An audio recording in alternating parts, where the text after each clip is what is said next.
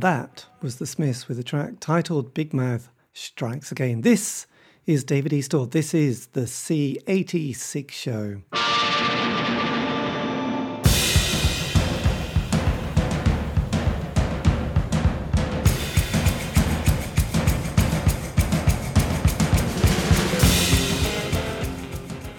Welcome once again to another thrilling ride of life as I'll be bringing you songs you know, some you don't, and some you should. Always playing the finest in indie pop. This week's special guest is going to be Ted Chippington because I spoke to him a few weeks, months ago to find out more about life, love, poetry, and all that kind of groovy stuff.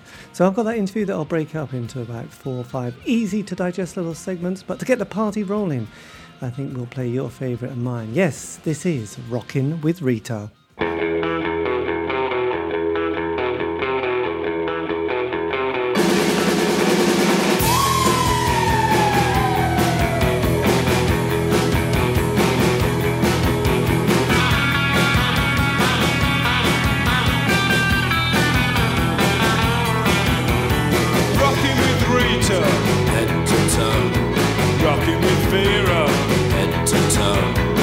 Rocking with Donna, head to toe, rocking with Rita. You sure can't beat her, oh no. Oh no. Rocking with Ron Collin, rocking with Maria, rocking with fuzzbots, rocking with the tank. Sure can't beat rocking with the tank, so how's about rocking now, tank? bring it tight,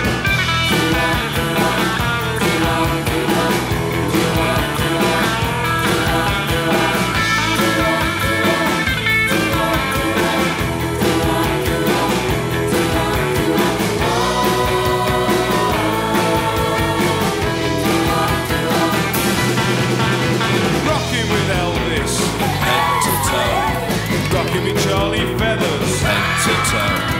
Rocky me Jerry Lee. You sure can't beat Rocky me Jerry Lee, you know. Oh no. But from your head to your toe. Rocking with Howard. Rocking with Robert. Rocking with Edward. Rocking with Rita, you sure can't beat her.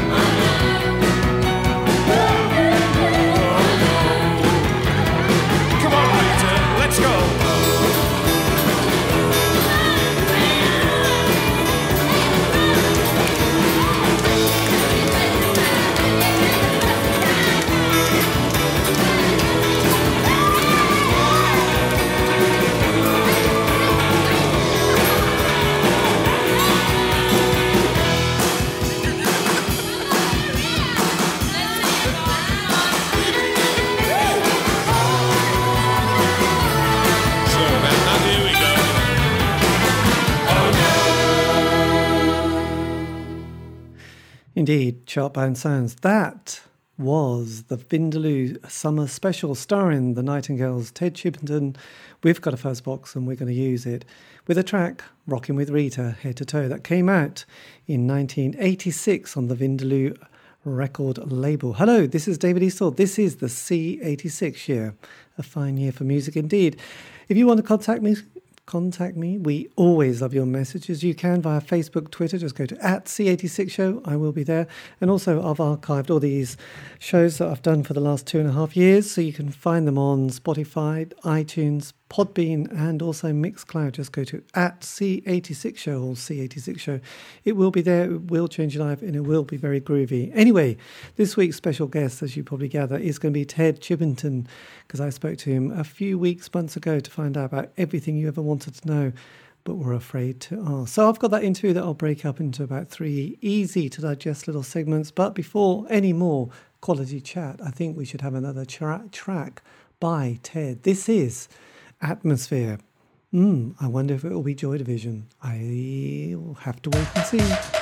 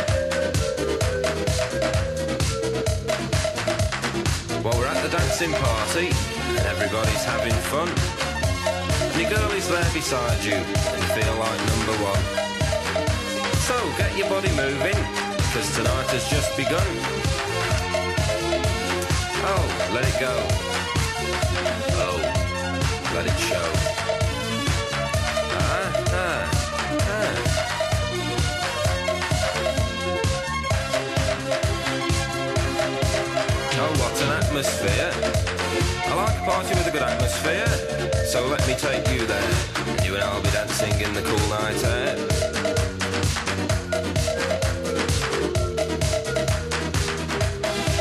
Oh, what an atmosphere. I love a party with a good atmosphere. So let me take you there again. We'll be dancing in the cool night air again. Here all together, everybody's hand in hand. And we can make it last forever when you're dancing with the gang.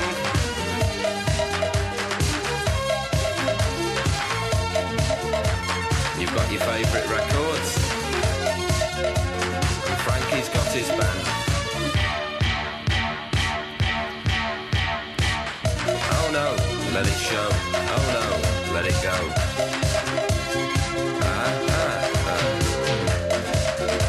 An atmosphere. I love a party with a good atmosphere. Mmm, music everywhere. And soon we'll be dancing in the cool night.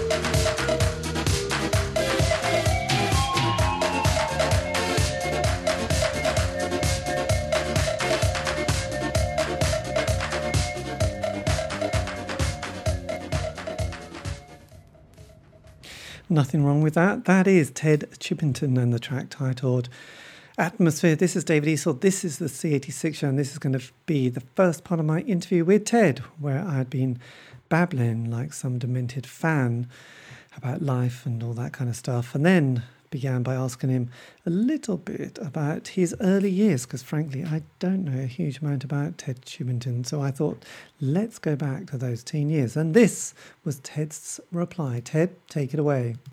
I was, uh, well, a music fan. So, I don't know when I first started going to gigs when I was sort of late 13, 14 year old. Um, I used to live in a place called Stafford, which had this venue called the Bingley Hall.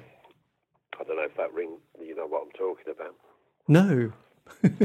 No, all right. Well, it was uh, sort of out of town in an old, like a sort of cattle market type big barn sort of thing, and they had like all every group would play there. You know, like Queen, Pink Floyd, Yes, uh, hundreds of them. You know, all the main acts that were touring.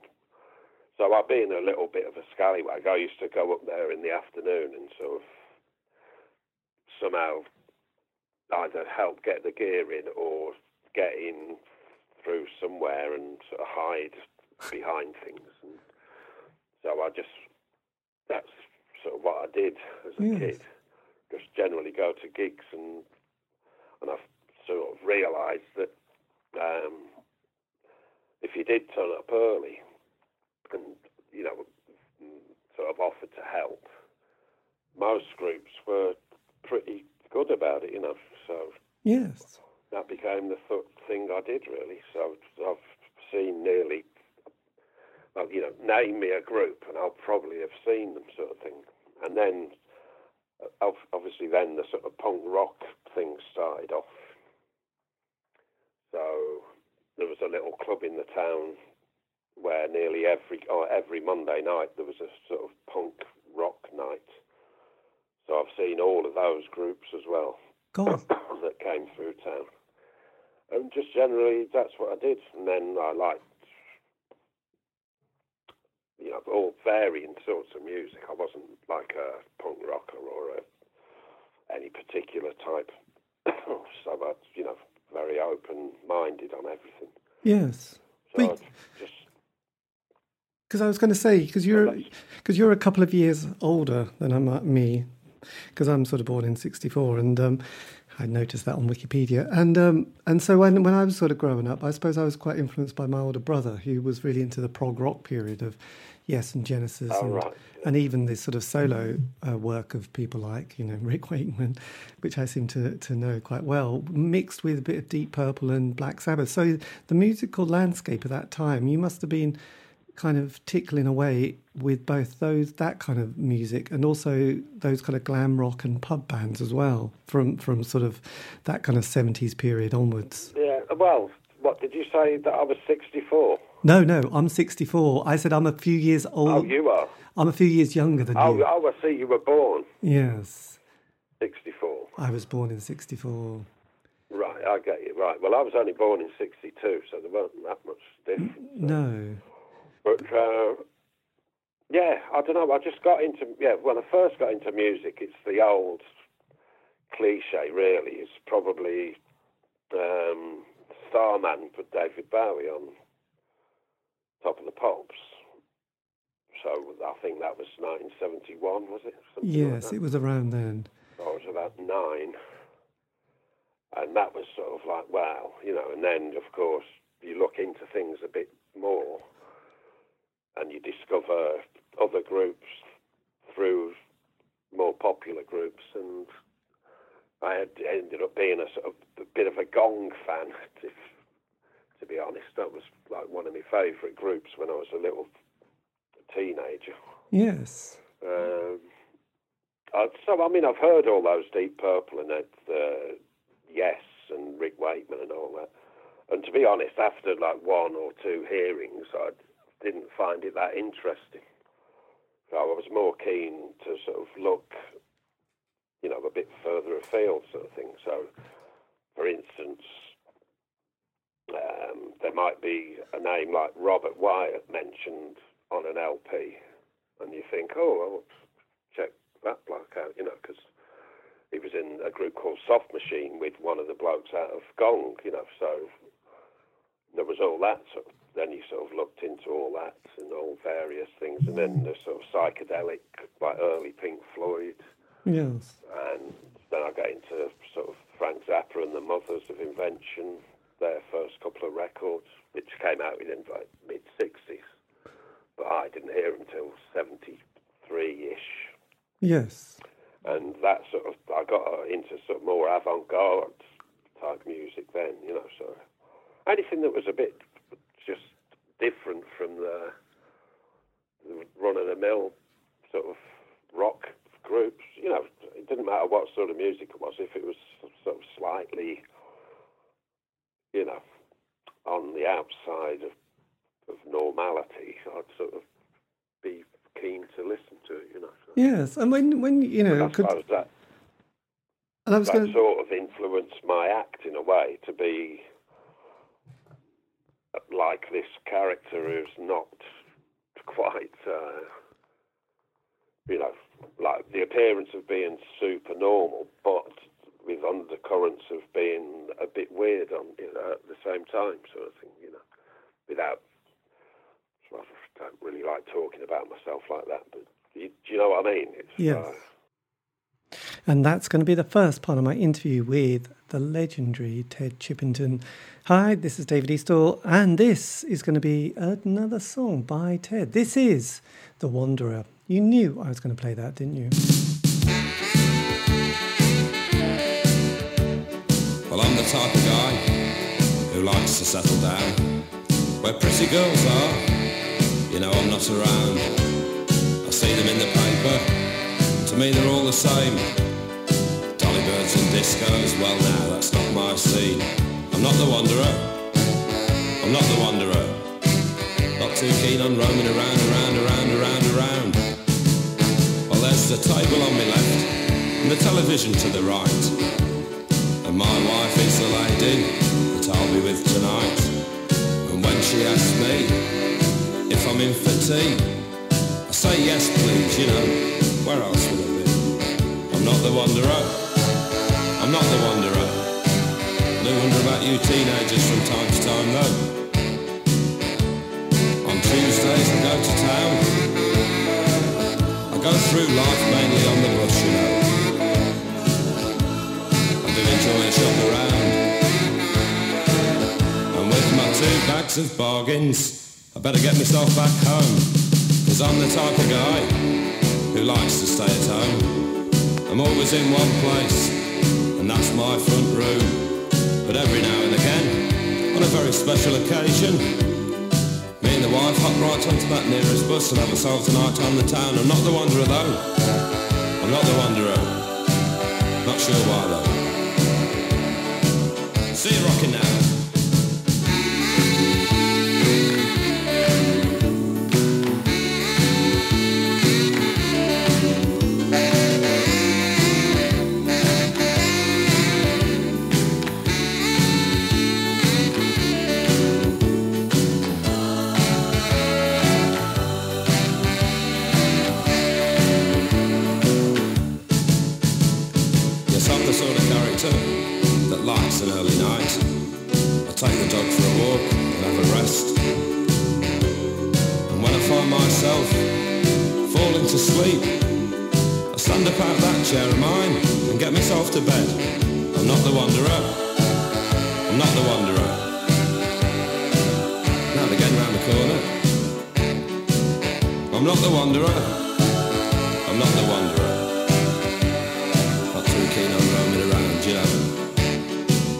Yes, I'm the wanderer.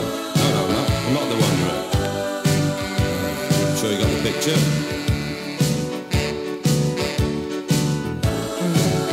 Think I go to bed now anyway.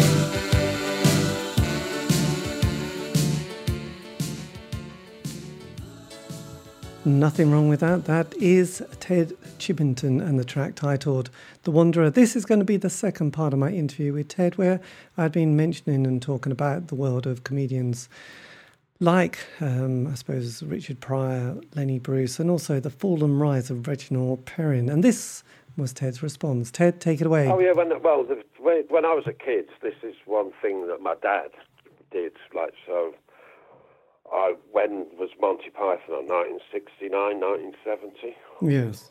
Well, my dad would let me. I like my mum worked shifts at the hospital, so if she was on a night shift, I'd be able to just stay up and watch Monty Python.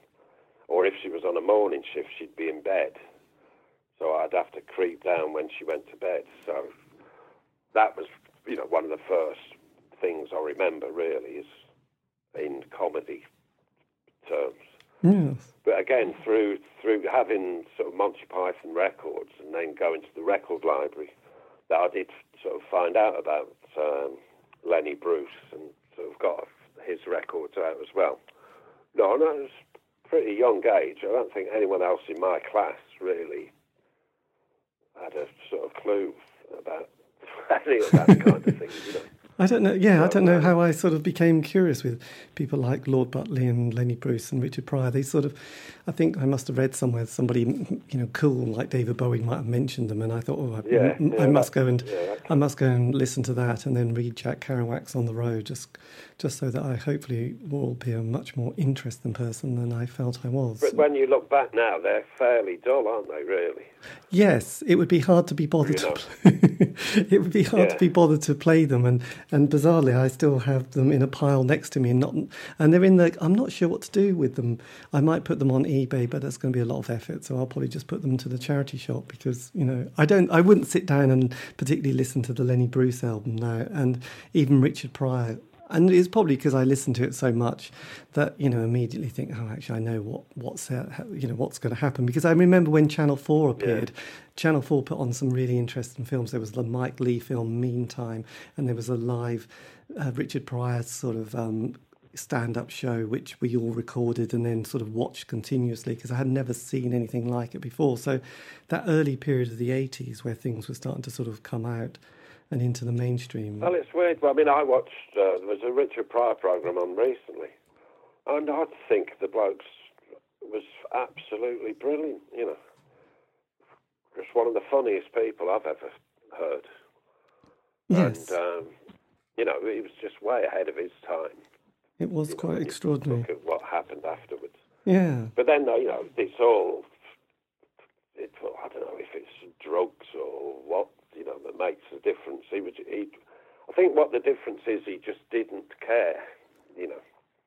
And I think that's the secret. You've got to do what you want to do without um, really caring what anyone else thinks about it, you know. This is true. Do So- your own thing. So. So, so as But weirdly enough, I don't know if this is of any sort of significance, but um, the first live act I went to see was um, Norman Wisdom. And I can't remember how old I was, but I was a massive Norman Wisdom fan, and he was on at this theatre in Coventry. And there was a sort of coach trip from our little town, so there was a whole load of us went. And his support act was Freddie Starr, who, of course, no one knew anything about him at all. And it was just brilliant, you know.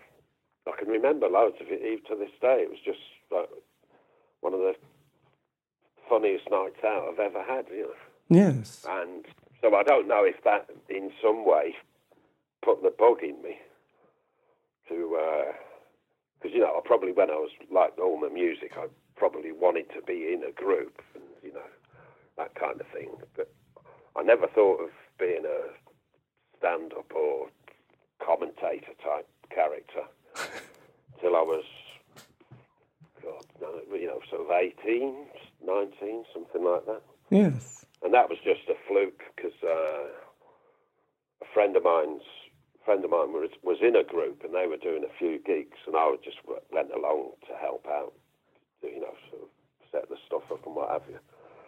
And just one day there was no one in the audience at all, so I decided to do a, just started talking with the intention of making it appear there was something going on inside this pub and people might come in to see what was going on. Uh, and obviously that never happened. And um, but all my mates thought it was a right good laugh, so I, that's why I sort of carried on doing it. Really, so it all came from a, a fluke. You know, there was no intention. I didn't set out to be this character. It just happened and then evolved, sort of thing. You know. yeah. Because I've I've interviewed a few comedians and um, with kind of mixed success and kind of you know interest because because a few of them mentioned well you know when they started because I often think God how do you just start in that kind of world because it's not like you can hide behind your bass guitar at the back of the stage looking slightly enigmatic while Well, thinking that's where that you shouldn't. And that's where you shouldn't care less. This is true, but but they, they said that you know you start with just a very short kind of little sketch, you know, for five or ten minutes, five minutes probably. It seems like a long time, and then you and then you just kind of build that up, you know, in those early days. Because I just wondered how the mechanics, because you can't just suddenly uh, say right, we'll just do Johnny B. Goode, or we can't just go and do somebody else's sketch because that would be like the the audience would just turn on you, I guess. So how did your first few kind of moments um, sort of develop? Well, there was no there was no comedy clubs at all then. You know, there was nothing like it. So basically, all I did was, like I said, I started off. My first few gigs was with my friends' group in little venues, and then I sort of around the Midlands sort of got to know uh, Robert Lloyd, so that I would then go and do gigs with the Nightingales, and also a group called Here and Now, who were sort of Gong offshoot, sort of anarchist hippie type group, and I did gigs with them. So between the Nightingales and Here and Now, I was doing maybe up to 80 to 100 gigs a year, mainly in student unions and and well, you know, them sort of little nightclubs and things like that. Yeah. So it was na- it was always in a music audience. You know, there wasn't people who'd come to watch some comedy. You know, so it's a completely completely different to I imagine how things are now. If you wanted to start out, you'd have to go to all these comedy clubs and and uh, well, God knows. Yes. Sounds dreadful to me, but uh, well, it's interesting because because I've interviewed a huge amount of bands for this show, um, and I didn't realise there were quite so many that happened in the 80s, so I'm nearly up to 200. And I didn't realise the kind of narrative that most of the bands had, which was kind of a five year, they'd have two years getting together. If John Peel gave them a play, that, that often would then sort of give them that boost, and then they would be able to get a John Peel session. And there was a kind of a network around the whole country of these little kind of indie club kind of gigs that Yeah, you know yeah. that were happening. So you know, people would just get in their little van and drive across the other side of the country. You know, play the gig, come back. You know, until they you know, decided that they could do a tour rather than just kind of these one-offs. And then the first album would happen. yeah, yeah, Thing, things were quite. So John Peel was this fantastic gatekeeper that obviously we didn't really appreciate, and all these oh yeah, kind- yeah, yeah. and and all these little doubt. clubs were, were sort of like helped feed that kind of you know scene and that kind of creative period. So so people did have that opportunity not just to be played in front of their friends family and anybody else. They could emotionally blackmail to see them. They were played in front of strangers. So so that was good. And also during, during the 80s you know it was a very angsty period and we were all getting very tense and more you know introspective and angsty and all that kind of exciting stuff. So there was a lot of kind of ranty poets that used to sort of get in get in the act as well didn't they? Like Attila the Stockbroker. So did you were you sort of aware of that you must have been aware of that kind of scene that was going on as well the the sort of the ranty political poet at some benefit gig Yeah, yeah, but um, I don't know. Politics is, I don't know. It's, well, look at the state of the place we're in now. You know, that's uh, sums it all up, really, doesn't it? But, no, I never. I'm more of an anarchist than, than anything else. So, you know, certain. Uh, I don't know. It's.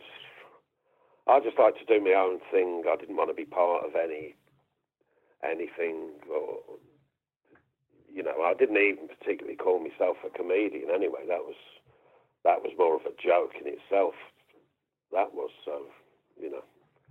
But yeah, I knew Attila. Well, still do. You know, whenever he plays in Torquay, I'll go and see him. Sort of. Uh, yeah, there was yeah quite a few of them. Well, Yes. there was Swell as well, who's dead now.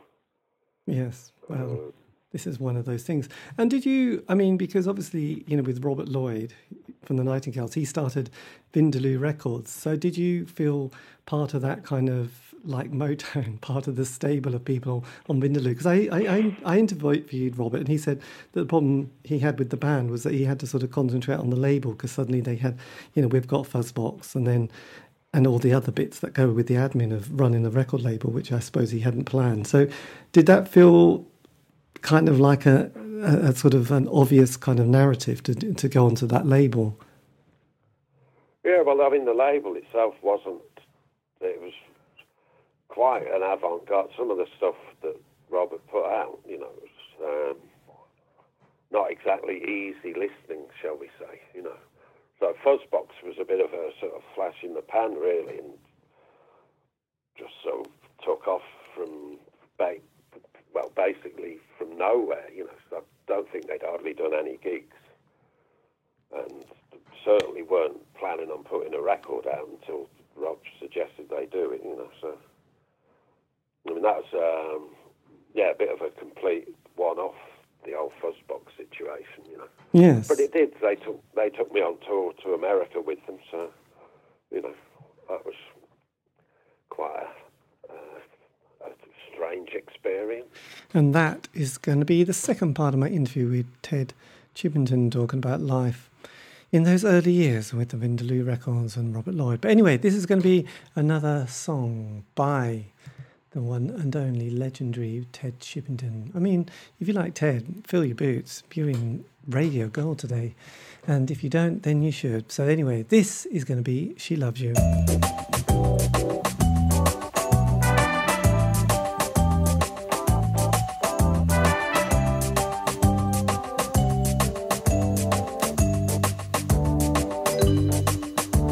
You said you've lost your love. I saw her yesterday. It's you she's thinking of. And she told me what to say.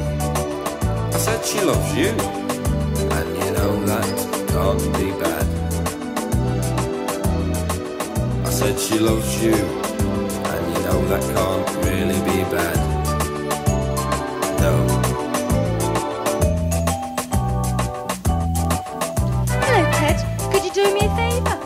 Ah, what's that? When you see Ringo, will you tell him I don't half love him? Okay then, mate. I nearly went mad, you know. Well, it's a good job you didn't with all this unemployment going on. Yeah, I know. Okay, leave it with me. Thanks very much, Ted. You're a good mate, you are. She said you hurt her so. She almost lost her mind. Now she said she knows. You're not the hurting kind. I said she loves you. And you know that can't be bad. I said she loves you. And you know that can't really be bad. No.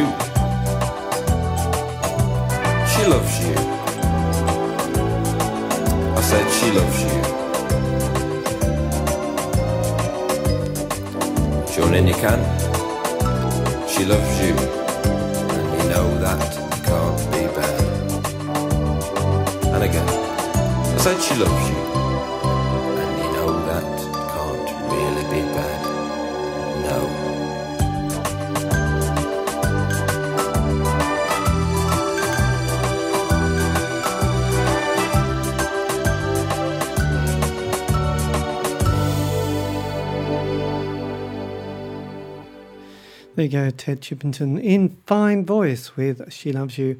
This is going to be the third part of my interview with Ted when I've been talking, well, he just mentioned going on tour to America with, with got, We've Got a Fuzz Box.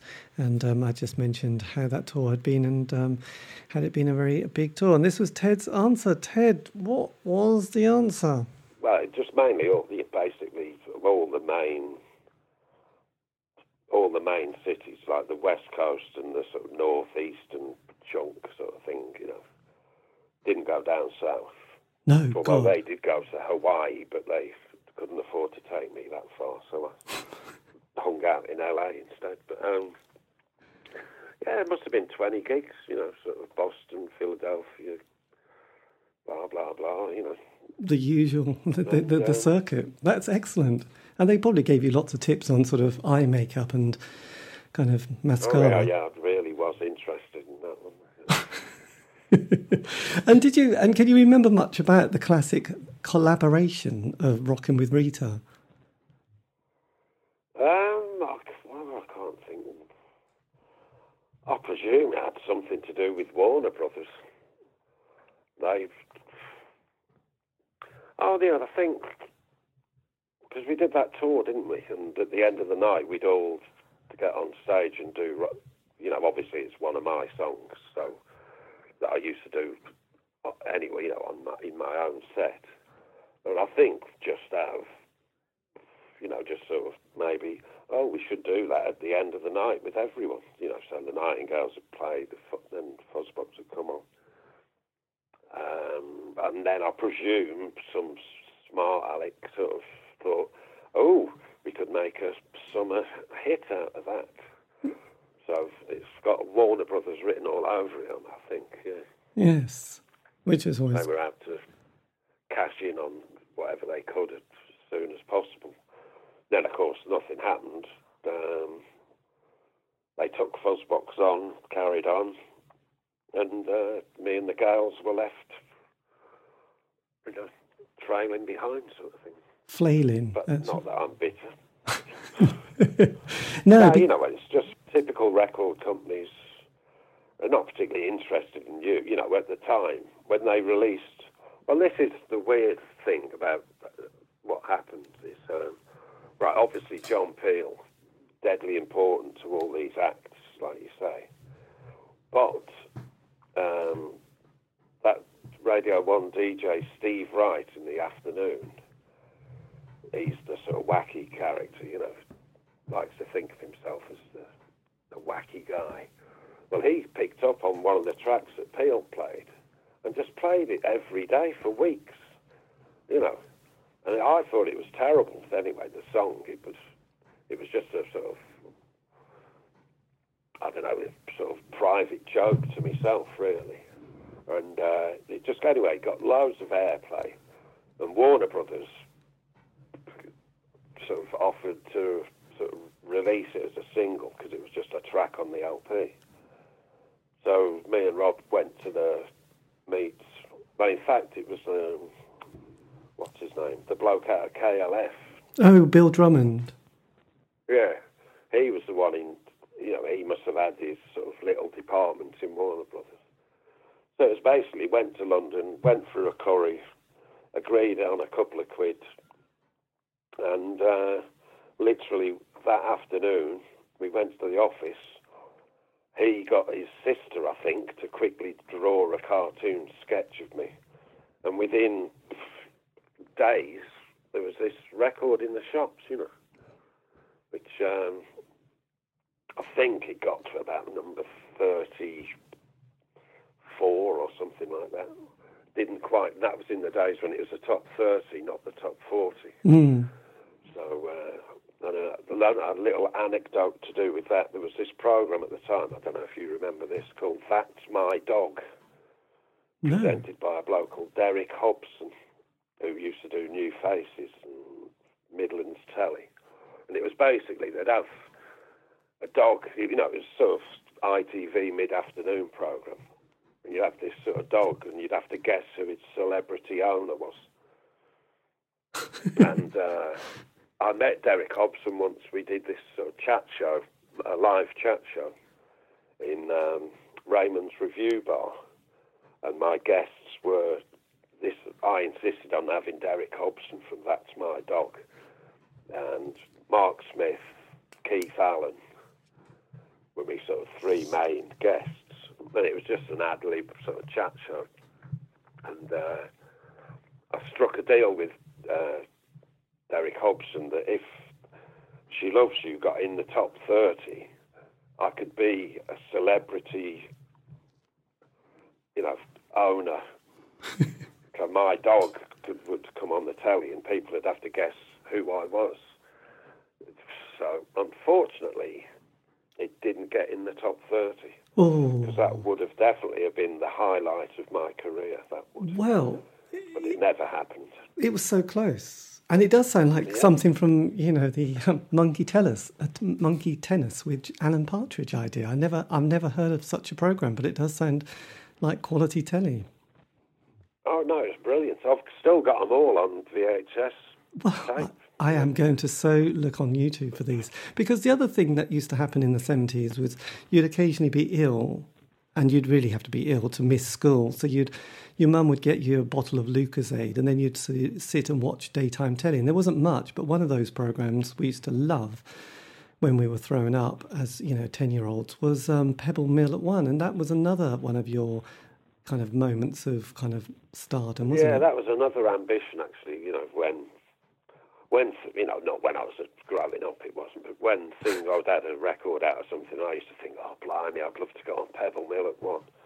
And again, through that must have been through Warner Brothers, must have pulled some strings and paid someone a few quid to get me on it, you know.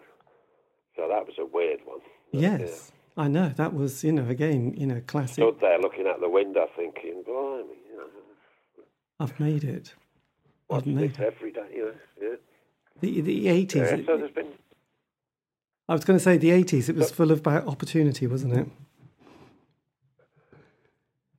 Yeah, well, yeah, yeah, and well, with, uh, with music, it was John Peel, without a doubt. You know, if a group didn't have Peel's sort of backing, they'd get nowhere really.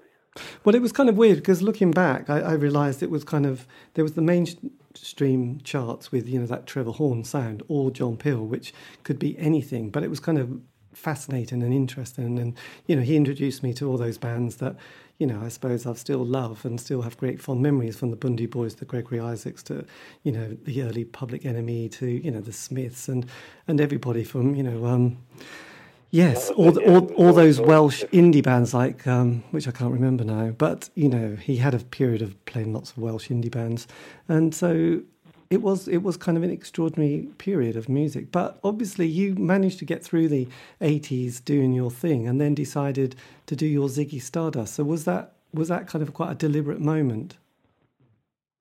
What to just pack it in? Yes. Yeah, really, yeah, it was. I did, I'm not, you know, I'm in no way am I arrogant, but I just sort of got bored with it really, and just thought, what's the point? And uh, I just fancied doing something else, you know, which is why I moved to America just to. And the idea was I was going to sort of try and do something there, but the reality of living in sort of Los Angeles without a car, you. Um, you really can't do much at all. So um, I just ended up just having a good time and, you know, enjoying myself. That was the main thing. Because many years later, Lemmy also from Motorhead, he also went and lived in America and seemed to spend a lot of time at the Rainbow Bar. So, what was? How long did you spend in LA and and the States? Uh, it was only about a year. It- You know, just uh, working on building sites. So I got a bit fed up doing that. So um, yeah, I sort of came home. Yes. And did it feel kind of strange having that break and also having sort of decided to ditch the stand up? No, not at all. No, no, no. I came back. Well, I didn't have any intention of doing anything, and it was only a. I can't. I don't know how long. Quite. Yeah. Mm, no, I can't. See the last. I was saw a poster the other day, and it had 2007 on it, and I thought, no way, that was only five years ago. But so the last whatever that is, 12 years seems to have really shot by. You know. Yes. So I can't remember when I, I. It was with the Nightingales again, and Rob must have said, you know, how do you fancy it? And I just thought, yeah, why not? You know, didn't plan on doing anything of the old. You know, I just wanted to basically get on stage and just start talking and see what happens. you know. and uh, then, of course, you had fans who'd shout out for requests. So it all became, you know, there was, you know, it was a good laugh, sort of good interaction. You know, get me out of the house, that kind of thing. And that is the third part of my interview with Ted Chippington. Still one more bit to go, but to just break it up slightly and get the party rolling back with some more top tunes. This is another track by Ted, which is going to be titled, he says, looking down, having thought I'd got it all completely sorted. Anyway, this is Feel Like Buddy Holly.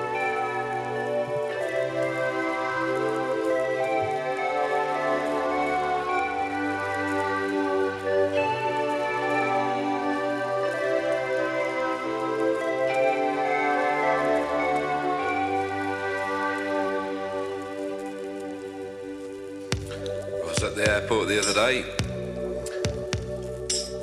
meeting Alvin Stardust, and I saw him standing over in the distance. Thought I'd make my way over to see him. I got there. He was looking a bit sad. I said, What's wrong, Alvin? He said, Well, I've been uh, waiting here all day, watching the planes come into land. I couldn't stand to see them land without you. I said, ah, well, I got here yesterday. Get the train here today to meet you, you know. Altered arrangements, but I'm here now. No need to be sad. He said to me, I feel like Buddy Holly, Ted. I said, why is that, Alvin? He said, well, it's uh, raining in my heart. I said, ah, well, you know, shouldn't have been waiting outside for me. Should have gone inside the cafe, have a cup of tea while you were waiting. Only yourself to blame, I said to him. And I said to him, I know how Paul McCartney felt actually, Alvin, when he got up to say, you know that can't be bad.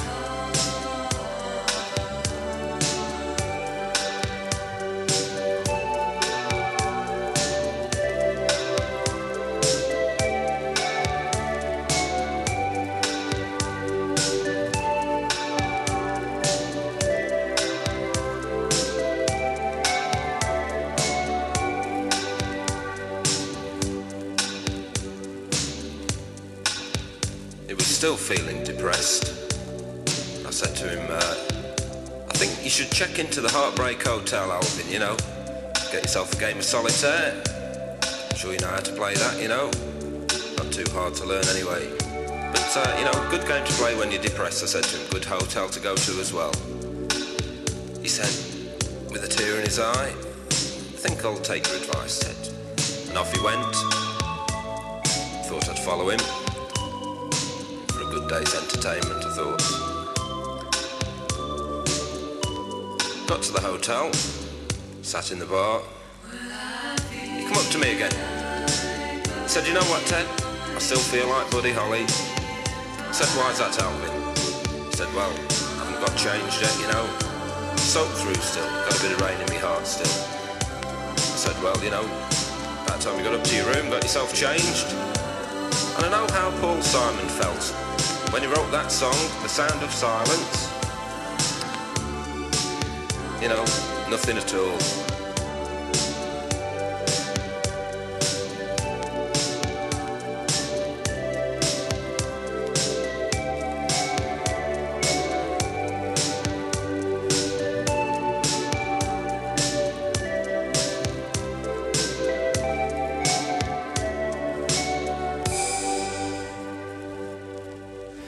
And that is obviously a vinyl copy of um, Ted Chippington and I feel like Buddy Holly. This is David Eastaugh, the C86 show. If you want to contact me, I'll just say it one more time in a slightly desperate way. But anyway, it is um, Facebook or Twitter at C86 show. And um, also, if you want to hear any of the archives because you're thinking, I must have a listen to that indie band from the 80s, go to either Spotify, um, iTunes, Mixcloud, or Podbean. Again, C86 show. It's good there. Anyway, this is the last part of the interview with Ted. Um, I was really sort of grinding him down here. I think he wanted to go to bed, but I just wanted to keep talking. I know. Anyway, this is where I'd been talking about his celebrity friends, or people who um, would often name drop him. We're thinking, obviously, of Stewart Lee and those other people as well with long shaggy hair. This is Ted's answer. Ted, how did you cope with those kind of celebrity stalkers? It must have been hard. No, not at all. No, no, no. I mean, it's strange. My wife listens to um, Radio 4 Extra sometimes. You know, like she might be out in the garden doing piddling about and uh, have some old comedy program on from 20 years ago, say. And all of a sudden, you've got Stewart sort of talking talking about me, and I thought, what? the-" So at the time, I didn't know a- anything at all about that, you know. So, um, yeah, it's quite strange when you hear these things and see little snippets of, you know, well, people, sort of friends will say, "Oh, have you seen this off the internet?"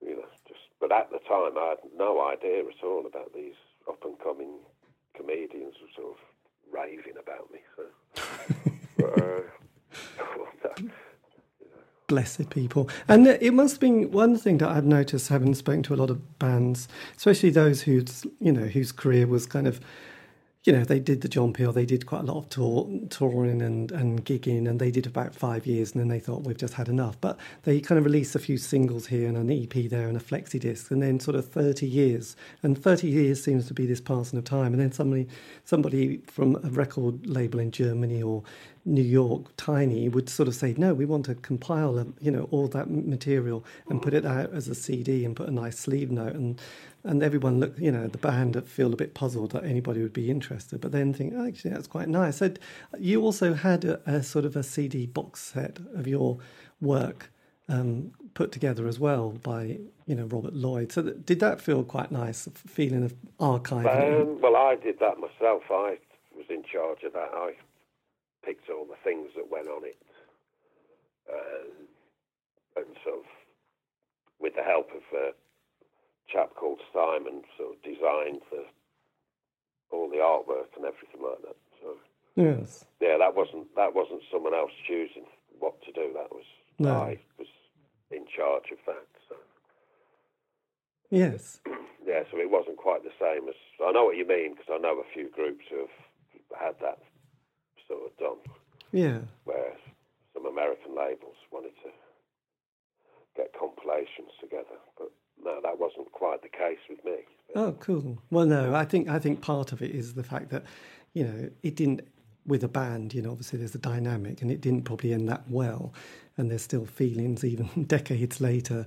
But it takes somebody, you know, completely random person to come together and say, "Oh, actually, it would be nice to put put all this together and and sort of release it," and and they'll and it'll be a nice way of kind of completing completing that kind of artistic musical journey. I mean, that's the other thing. Did you navigate? Because that's the one thing that tripped a lot of bands up: publishing and ownership of their material. Did you manage to navigate those waters at all well, or was it just a murky world of, like Hunter S. Thompson mentioned once about the uh, the thieves and halls of rock and roll? Yeah, well, I mean, I probably I imagine Warner Brothers would ha- own my copyrights. I presume that's what I signed away, but uh, obviously then, you know, I, I mean, I be careful what I say really, but I mean, I if I wanted to do something, I'd do it anyway. I wouldn't ask their permission.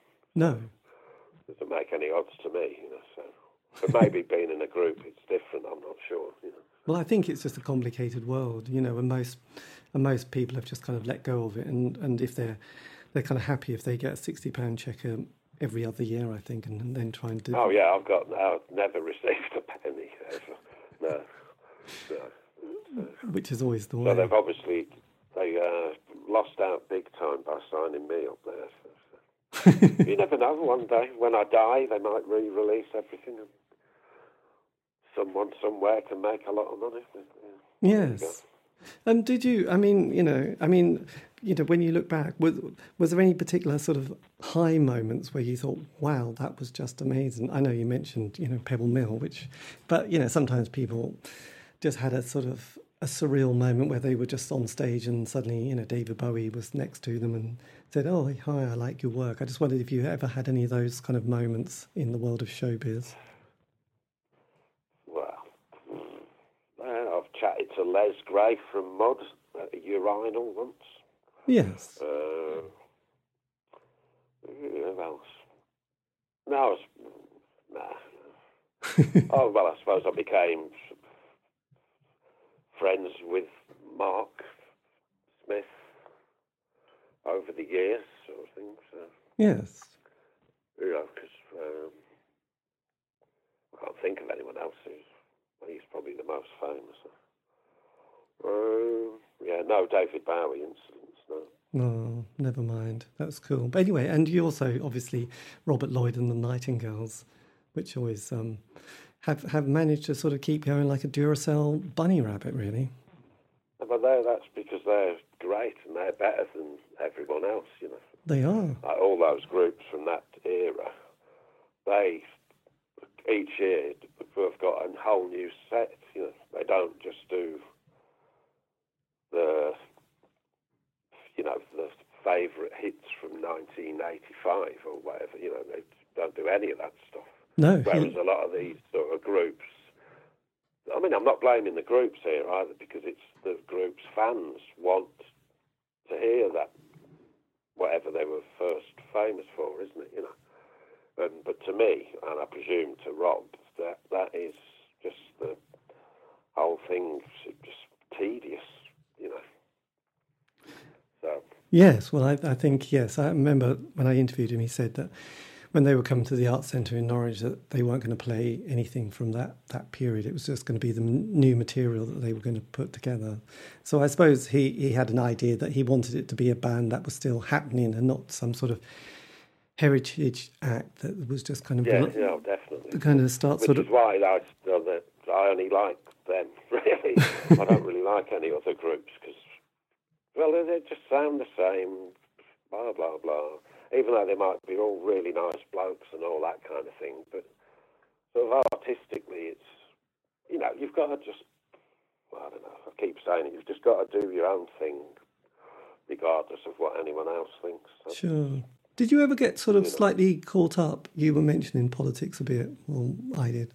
You know about because during the eighties there was the very big kind of red wedge kind of kind of movement as well, and the SWP as well as things like TVP and Barley Cup. So, did you ever get caught up in that kind of political kind of excitement that we we sort of um, got sort of animated by? No, no, no, not at all. Well, like I just said, I sort of I like to do my thing. You know, as long as I don't upset or hurt anyone else, then I'll just carry on doing whatever I want. You know, so that's you know mainstream politics, like you can see, is just continually the same old rubbish. You know, just nothing will ever change at any time. You know, the, this Corbyn thing, um, you know, the big massive upsurge last year of young kids getting involved.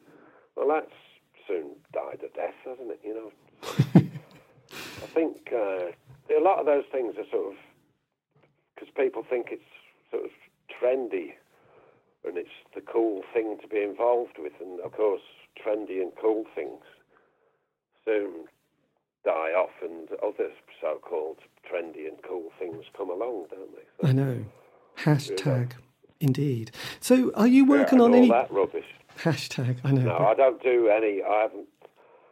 Uh, I'm a bit of a. That's why I didn't respond to you straight away with your email or that Facebook because I very rarely can be bothered to I know. use the computer. I've been hacked a couple of times, and I just think, oh, I didn't have a computer before, so I'm not. What's the big deal? So, you know. This is true. This So, is true. um, I And just it- don't bother, and I haven't got a mobile phone.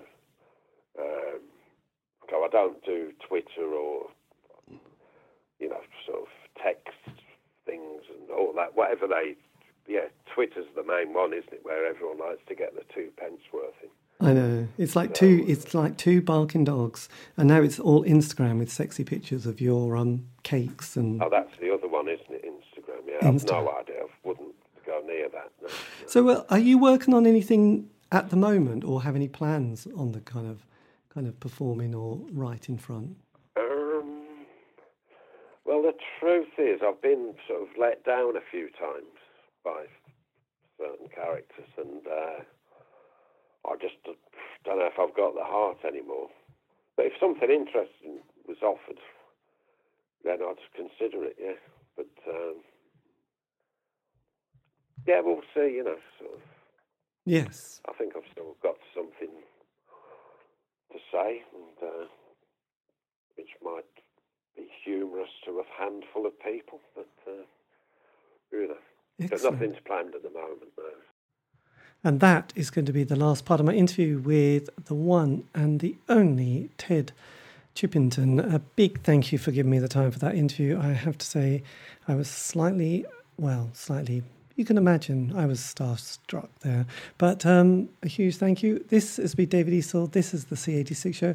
And I'll leave you with a selection of amusing stand up bits from the one and only Ted Chippington. Ted, take it away. Ted Chippington's my name. Here's a good joke. Walking down the road the other day, drug addict comes up to me. He said, I'm a dick, Ted. I said, ah, you probably are, mate. Walking down the road the other day, character comes up to me. He said, uh, I've just got back from Nam. I said, what do you mean, mate? Vietnam? He said, no, Cheltenham. Good place to go for the weekend, Cheltenham. Went there last week, had a good time. Walking down the road the other day, bloke comes up to me, said, I'm a tricky character. I said, I don't believe you. He said, ah, I tricked you. Glad you appreciated that one. Here's another number. Driving down the road, this one's called, all about motorways.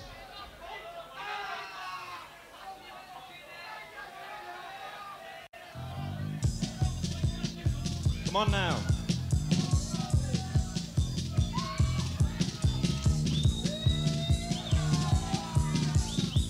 That's right. Pretend you're a cowboy, you can. A good story to tell, a bit of truth goes down well. I was driving down the road the other day, talking to me mate on the CB. I said, uh, you know, plenty of things to talk about, and he said, ah, good bit of weather we've been having recently. I "Eh, not bad. Anyway, uh, couldn't think of anything else to say to him, so I didn't bother talking to him. Decided to talk to someone else instead. I was on the uh, CB and I said to this uh, bloke, said, uh, has anyone got the time out there? This bloke said, ah, 10-4. I said, I didn't realise it was nearly five past ten. He said, no, no, it's only three o'clock, 10-4. I said, oh, I get what you mean. A bit confusing, you know.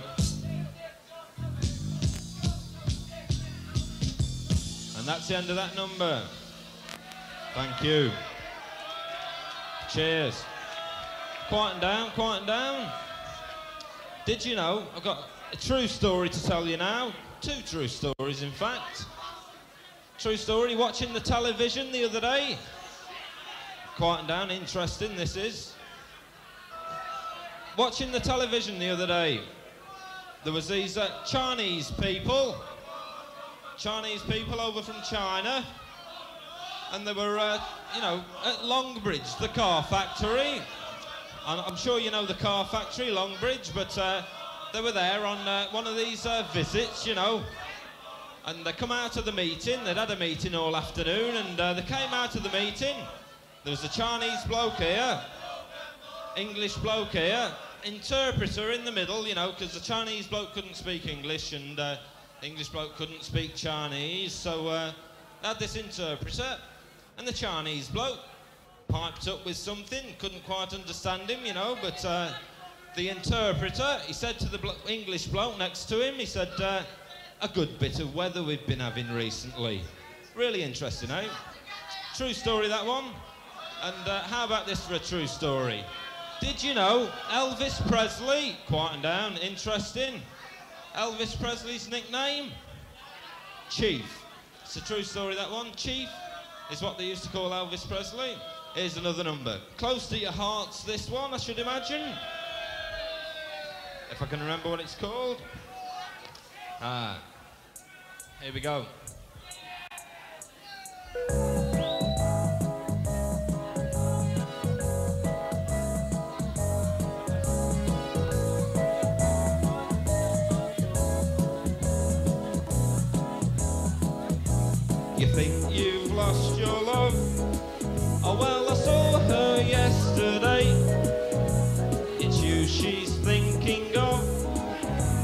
She told me what to say. I said she loves you, and you know that can't be bad. I said she loves you, and you know that can't really be bad. No. She loves you. Join in you can. She loves you. She loves you. I don't think she does anymore though. She said you hurt her so. She almost lost her mind. But now she said she knows. You're not the hurting kind. I said she loves you. And you know that can't be bad. I said she loves you. And you know that can't really be bad. No. Send that one. Cheers. Got a bit of beer there I've had poured on me. Wouldn't have minded it in the mouth though next time, mate. Anyway, here's another joke. I haven't got any mates, sorry. Anyway. Wouldn't say that if I was you. Tough character, me, you know. Sort you all out outside. Anyone wants to fight, go outside. I'll see you in the river. Well, I won't. I'll be on the boat myself. But uh, if you fancy jumping in the river for a fight, then there you go. A few fishes looking for a few fights tonight, should imagine. I'll do another number anyway, because uh, Alvin Stardust wrote this one. A good bloke, Alvin. Hope you remember him. It's a, a sad number, this one.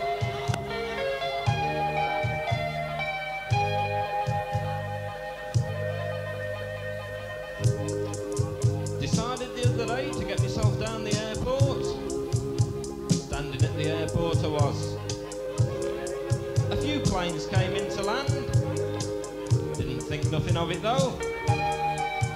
But uh, Alvin Stardust happened to turn up on the scene. And I said, what are you doing here, Alvin? He said, I like to do a bit of plane spotting, Ted. I said, ah, can imagine it's really interesting? He said, ah, it is. And he said to me,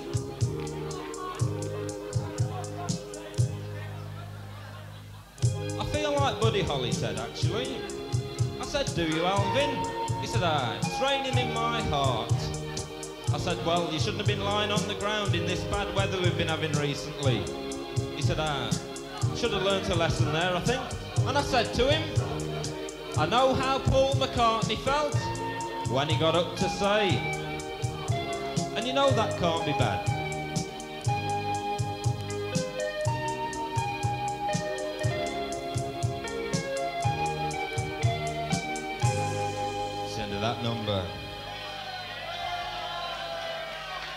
Thank you. Went to uh, Glastonbury. Hey, quieten down. Topical joke. This one went to Glastonbury the other week, walking around the field. Saw this long-haired bloke sitting outside his wigwam. I said, "How are you doing, Chief?" Did this show the other night. Didn't go down very well though. You know, nobody liked me. Plenty of booing going on. And I came off stage and uh, walking backstage, and my mate said to me, How you feeling, Ted? I said, uh, Like a horse, actually, mate. He said, Like a horse? Champion, you mean? I said, No, Shergar. Walking down the road the other day and uh, decided to get me hair cut, you know, walked into the barber's shop, sat down in the chair, said to the bloke, Cut me hair round the back, mate. He said, Well, what's wrong with this room? Couldn't argue with that.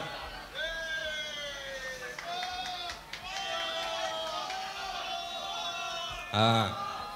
Saw this chicken crossing the road the other day. Walked up to it, said, Good evening. Didn't speak to me though. Not very friendly, these chickens, are they? Walking down the road the other day, this uh, bloke pulled up alongside me in a modern motor car. He said, uh, Excuse me, mate, I'm in a bit of a dilemma. I said, Ah, good motors, dilemmas. Used to have one myself, I said to him. That's it, anyway. Thank you.